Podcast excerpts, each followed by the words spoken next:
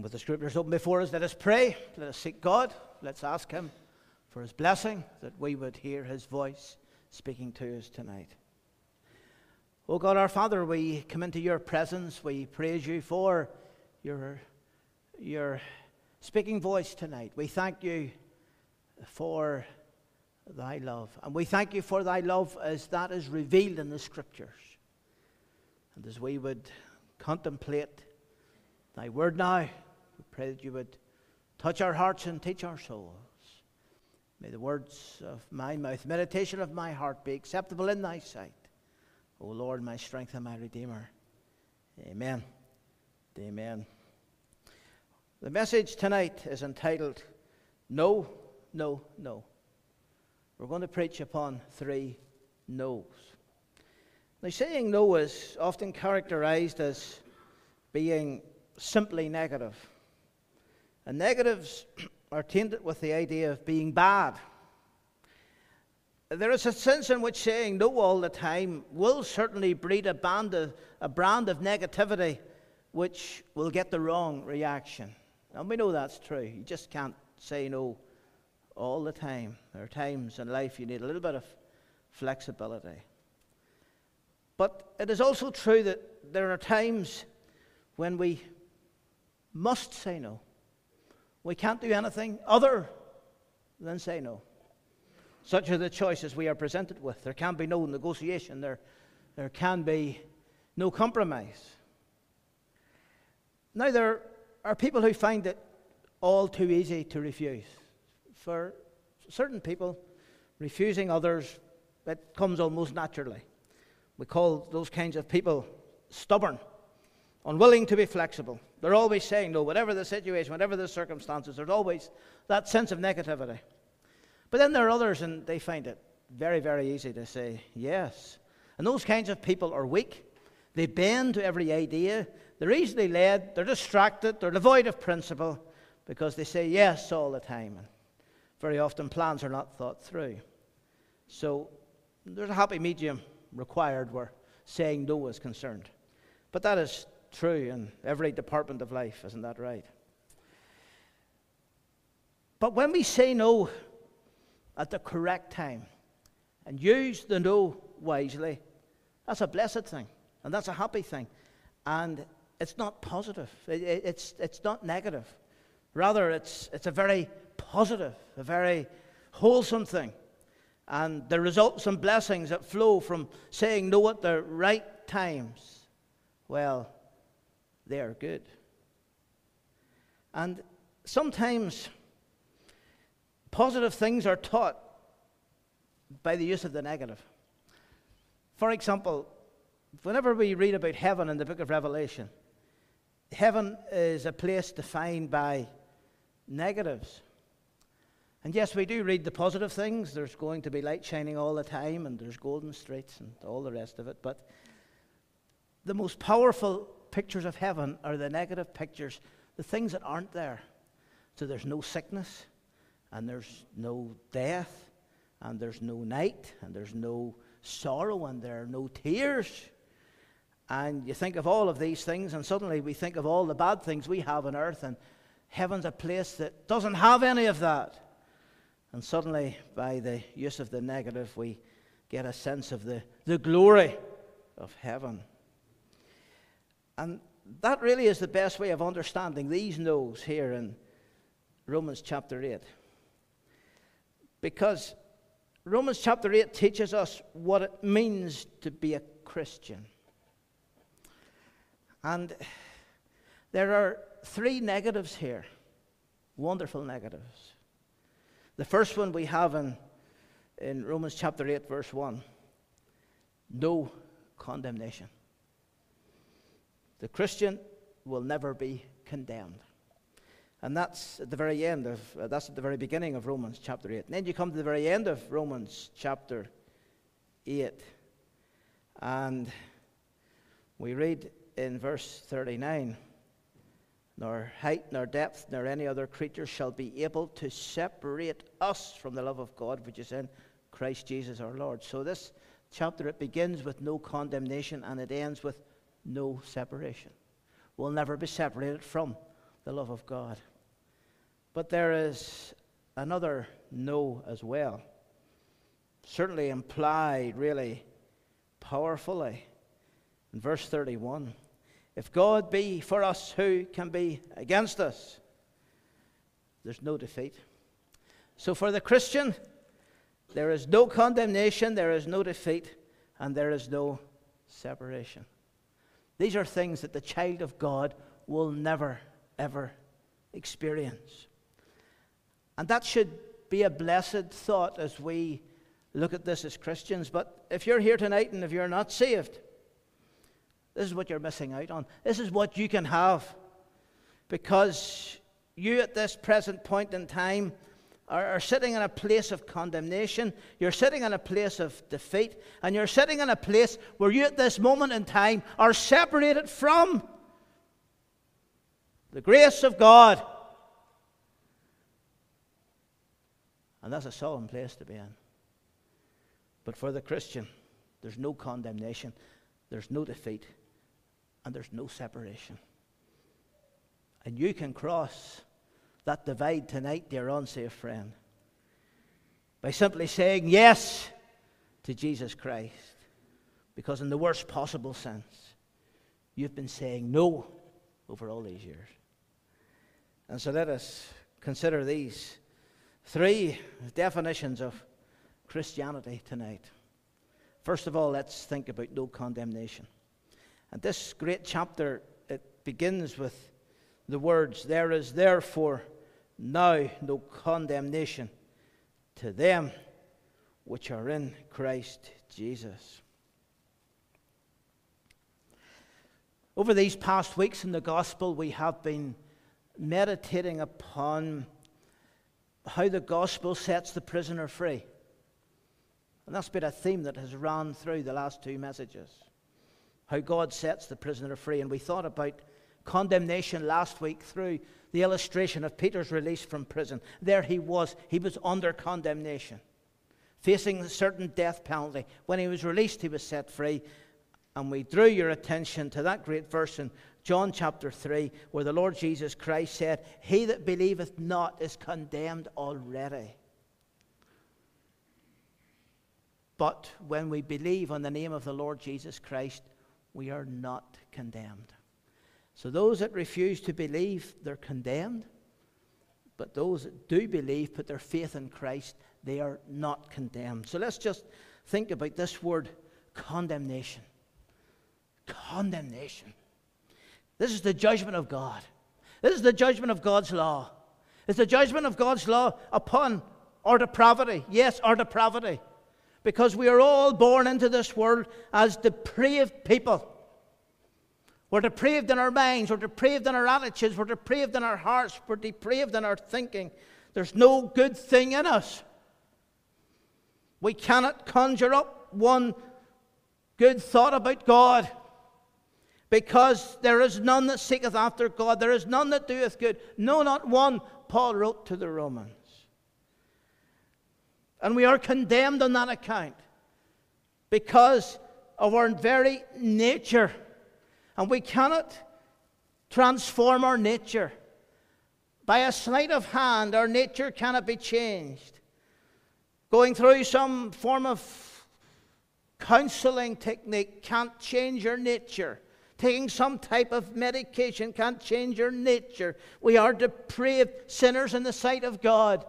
And the Bible says that because of that depraved nature, our wills are totally inclined away from God and towards sin. David talked about being conceived in iniquity. In sin, he said, My mother conceived me. He was born in sin, shapen in iniquity. And that's the way we are. Sin is what we are. It's not merely about what we do. Yes, we do sin. We commit sin. We think sin. Put our hands to sin. But ultimately, sin is what we are within our hearts, within our nature, within our souls. Sin is our moral condition, it's our moral state. We are sinners before a holy God. That makes us guilty. And condemnation is the verdict of God, the great judge upon our natures. It is the verdict of God's holy law upon our natures. It is where God says that we are a guilty people in His sight, and only those whose sins have been removed by the precious blood of Jesus Christ are in a state of no condemnation. Sitting in church doesn't translate you into a state of no condemnation. Saying prayers doesn't translate you into a state of no condemnation. Knowing the Bible and reading the Bible doesn't translate you into a state of no condemnation. Making some kind of decision doesn't translate you into a state of no condemnation because that will be all about you. And the old sinful nature cannot do any good thing. The good that you attempt to do is still tainted by sin.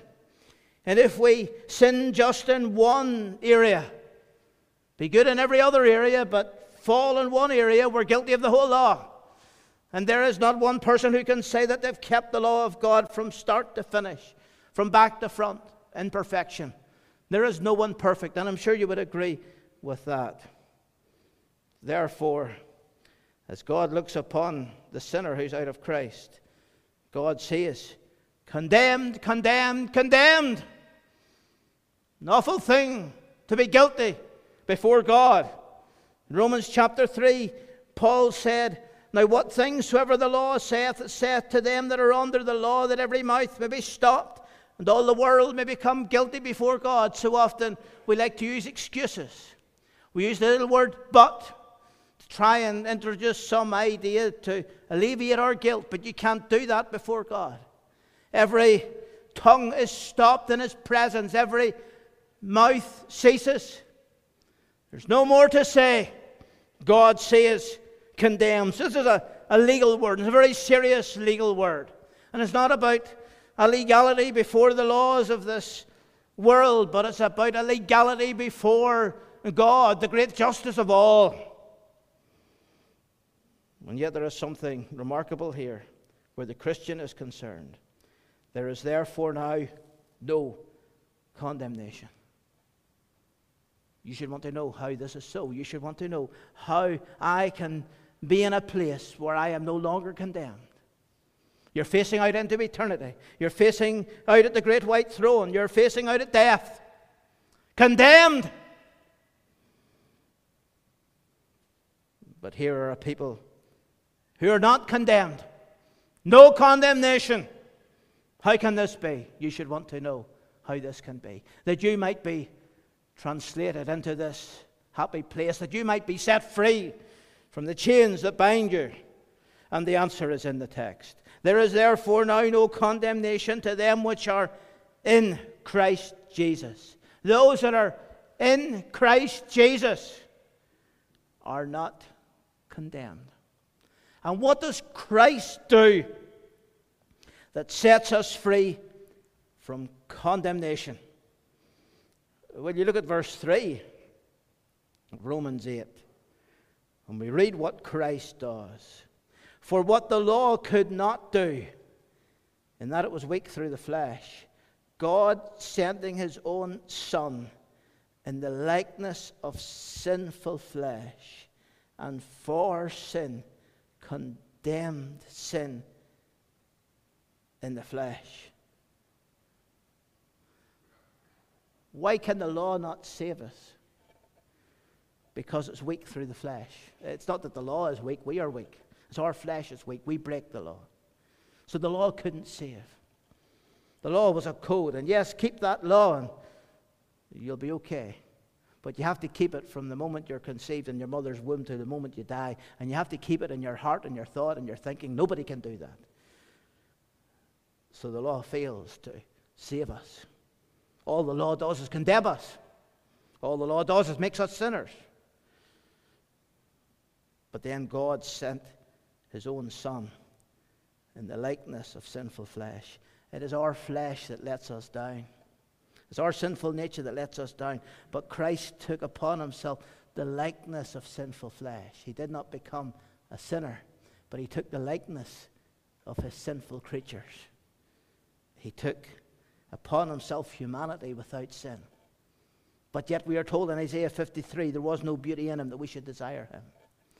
To all intents and purposes, he looked like any other man. Until you saw his miracles, until you heard the things that he did, and then you realized what manner of man is this? But still, he took upon himself our nature and he took upon himself the weaknesses of humanity without sin. So he suffered pain. And yes, he died. And that is the great miracle of all that immortality could die. But how did he die and why did he die? Well, we are told that God sent his own Son in the likeness of sinful flesh, and for sin condemned sin in the flesh. All of our wickedness, all of our sin, all of our guilt was put right there upon him. And he was condemned for us. There's that word again condemnation. He was condemned, not for his sin, for he had none, but he was condemned for our sin. And there we have the great exchange that our sin would be laid upon him, that we might have his righteousness. And with his righteousness, we are no longer condemned. We're justified. That's another great legal term. Justified. Made as if we had never sinned because we've been given the righteousness of Jesus Christ. Faith, Martin Luther said, unites the soul with Christ as a spouse with her husband. Everything which Christ has becomes the property of the believing soul. Everything which the soul has becomes the property of Christ. Christ possesses all blessings and eternal life. They are thenceforth the property of the soul. Christ is married to the Christian, and everything that Christ has is ours. Eternal life is ours, His righteousness is ours. God looks upon the Christian. He cannot condemn the Christian. For God to condemn the Christian would be for God to cease to be God because he cannot condemn his son Jesus Christ. That's why the Christian is absolutely and completely secure for eternity. Because it's all about Christ, it's not about us. That's how we can have assurance and peace with God. There is therefore now no condemnation to them which are in Christ Jesus. But let us move on. And let's look at the second no. No defeat. We look at verse 31, and Paul says, If God be for us, who can be against us? Let's just think about the people that Paul was writing to Christians living in Rome, Christians who would be called to face persecution they were representing Christ in a very hostile environment. Their faith was absolutely different from the faith of the, the Roman gods. And the Romans were addicted to their idolatry and to their paganism. They had many, many temples worshipping all of these gods. And the Christians' faith was, was so different.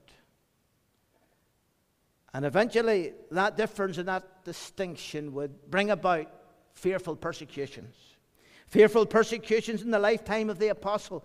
He would die at the point of a Roman sword, and fearful persecutions in the lifetime of these people that he wrote to. Many of these people whom he was writing to would die for their faith. And Paul was seeking to encourage God's people and to prepare them for this time of suffering. And he was saying, whatever happens to you in this life, there will be no defeat. If God be for us, who can be against us? You may feel yourself weak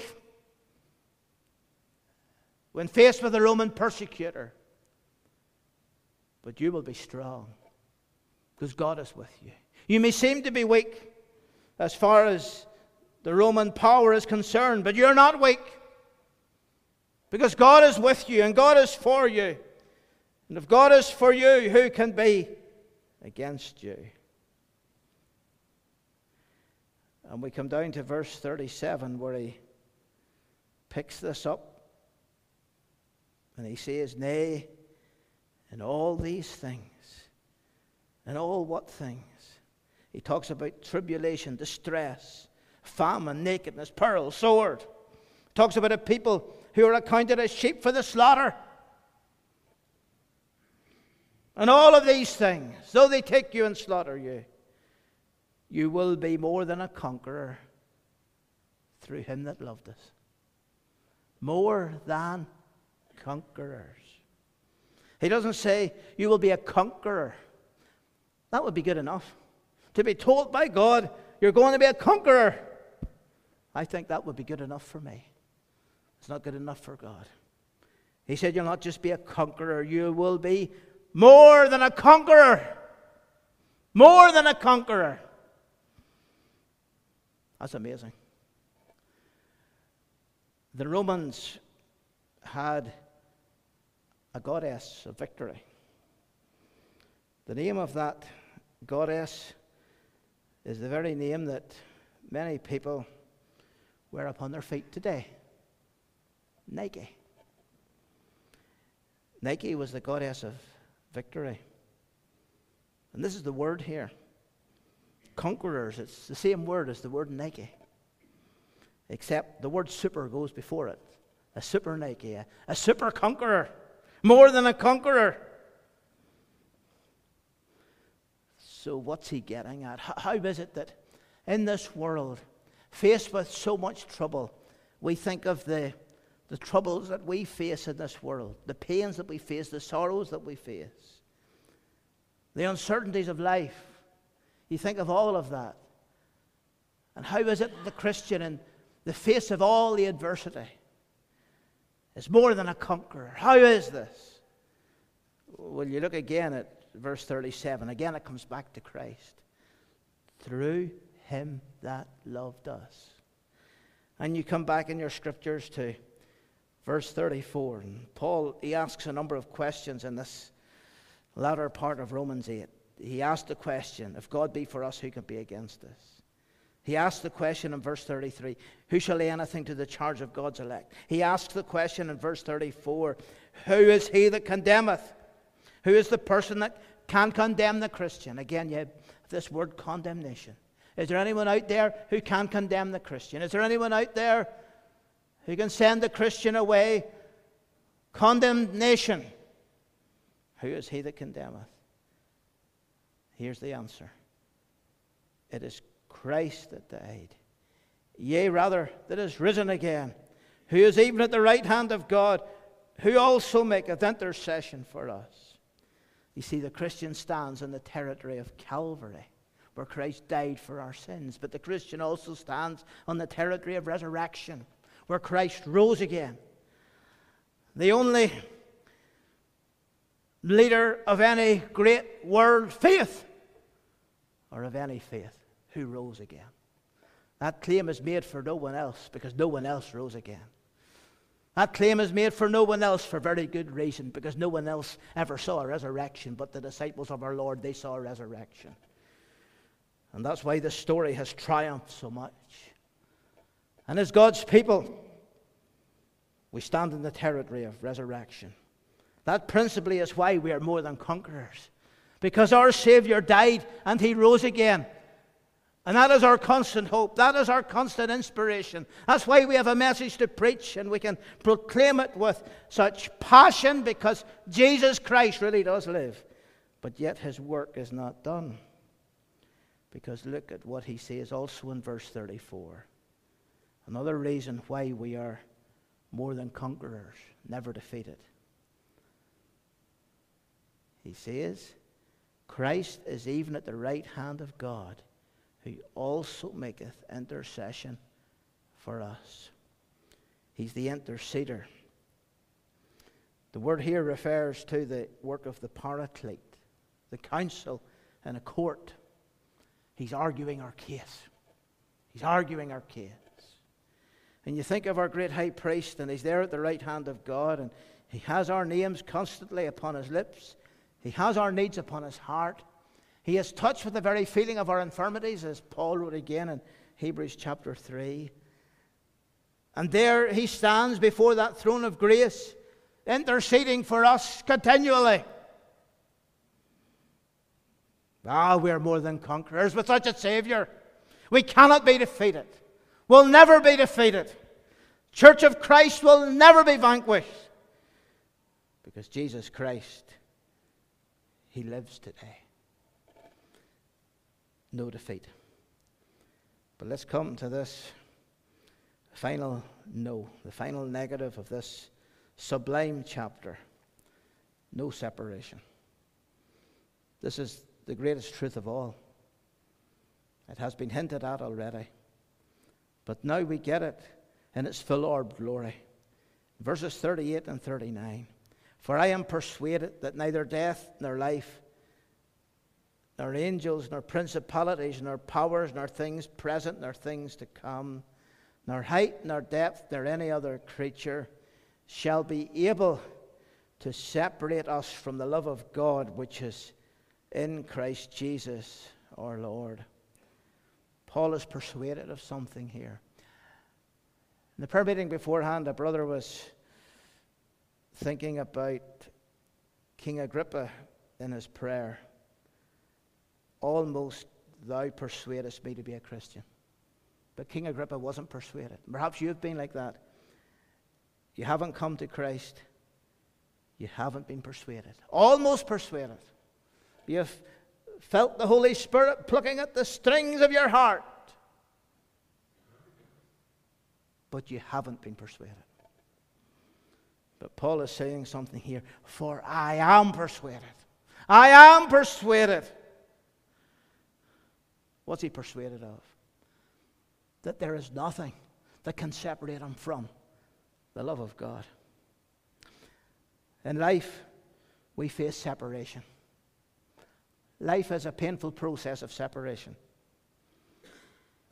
We're separated from youth, we're separated from health, we become separated from our friends, sometimes by the miles, but then we are called to be separated from our loved ones in bereavement.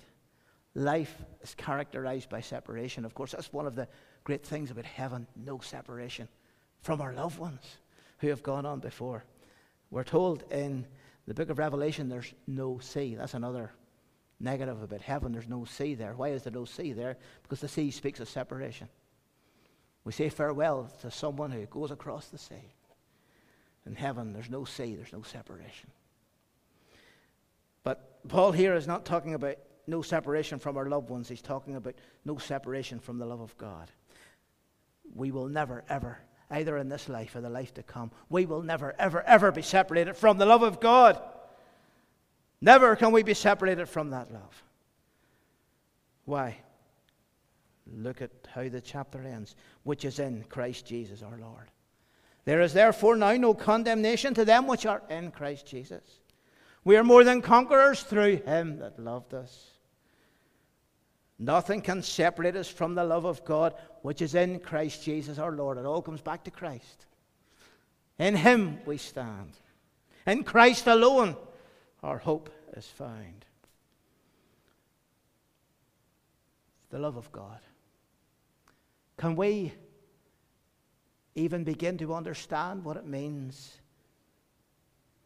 for God to love us? Can we just take it in? That we tonight are a people loved by God. Love has got to be the most precious word in the English language. Where would we be in this world without love?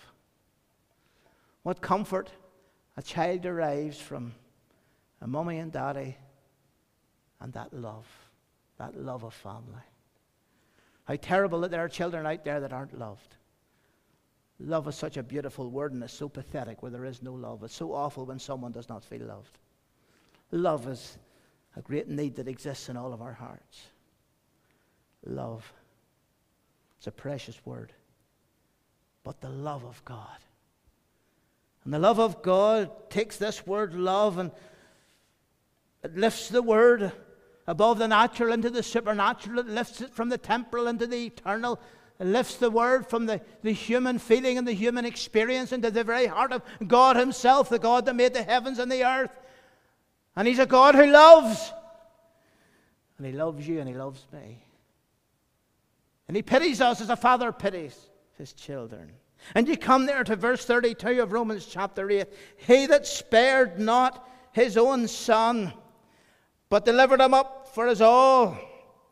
How shall he not with him also freely give us all things? God did not spare his only Son. And we have no idea what it means for God the Father to love God the Son.